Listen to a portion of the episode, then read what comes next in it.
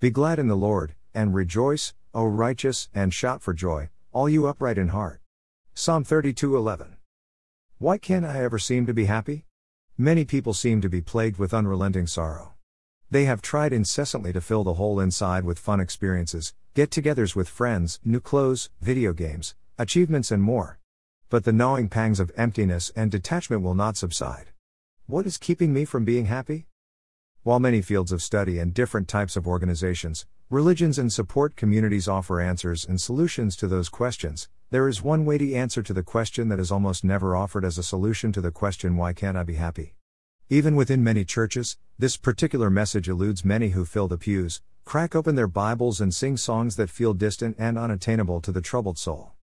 In this psalm, a song written by David, the ancient king of Israel, he identifies a clear pathway to the gladness and joy that many long for but seems to elude them. David spells it out very clearly. Happy are those whose transgressions are forgiven, and whose sins are covered. Psalm 32 1.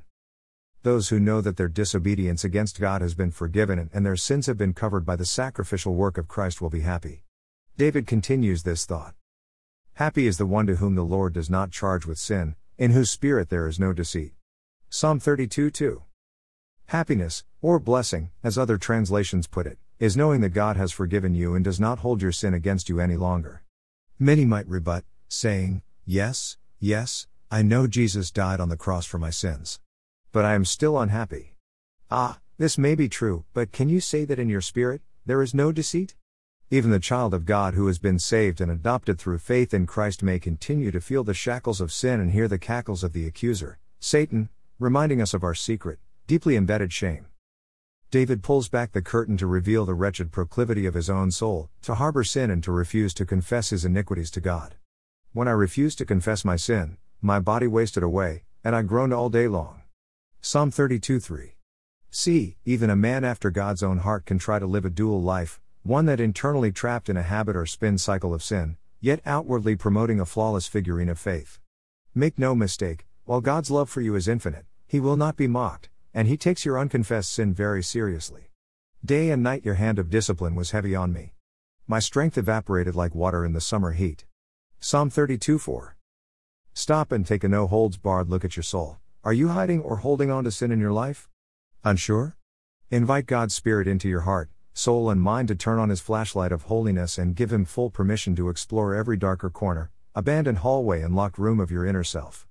This inspection invitation may be frightening and unsettling, but it is the only way to eliminate the subterraneous sense that your inner self is groaning and wasting away. As the light of God's Holy Spirit exposes the darkness within you, do not fight it or try to divert or distract the twinges of anguish this unresolved sin is provoking. Instead, lean into that heart ache with a spirit of repentance. Finally, I confessed all my sins to you and stopped trying to hide my guilt. I said to myself, I will confess my rebellion to the Lord. Psalm 32 5. This is the pain point that every human soul instinctively avoids. From the moment that sin entered into mankind, the desire to flee, hide, avoid, and blame has been our default response to God's holiness. Remember the familiar words of the first man, Adam, who had his sin laid bare before the God with whom he had always walked joyfully. I heard your voice in the garden, he replied, and I was afraid because I was naked, so I hid myself. Genesis 3:10. David knew better and he finally brought all his sins to the Lord and stopped trying to hide his guilt. The pain point soon gave way to the turning point. And you forgave me. All my guilt is gone. Psalm 32 5b.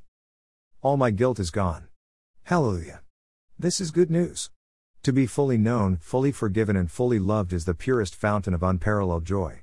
If you have taken this step to be forgiven, covered, and declared innocent from the charges of sin in your life, sing and shout praises to the Lord for he has done great things.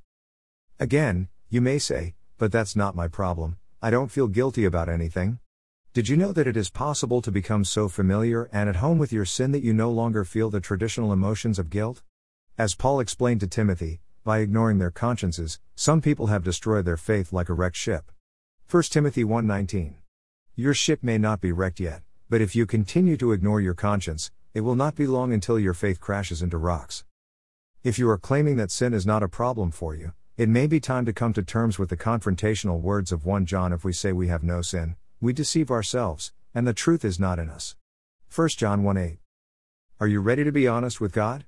If you will lean into the pain point of acknowledging and confessing sin, the turning point is guaranteed to follow if we confess our sins. He is faithful and just to forgive us our sins and to cleanse us from all unrighteousness. 1 John 1 9. Do this today and see what God does for your spirit. Do it again tomorrow, and the day after that, and ever other day henceforth, and stand amazed as the sorrow of guilt, shame, and spiritual disconnectedness begin to evaporate like a puddle in the summer sun. The end of your sorrow may only be a moment away. Fall at the foot of the cross and confess your sin to God. Bask in His unfailing love. Trust in His gospel of grace, which Jesus has made available for all who call upon His name. Rejoice. Be glad. Shout for joy. Obey God and live every day with a clean slate and a pure heart for Him. Many sorrows come to the wicked, but unfailing love surrounds those who trust the Lord. So rejoice in the Lord and be glad, all you who obey Him. Shout for joy, all you whose hearts are pure. Psalm 32 10 11. Still hungry? Keep feeding. Iron sharpens iron. Three prayers of a growing disciple. ALOOF. Gold rings and pig snouts. Kingdom blessing, IT begins and ends with grace.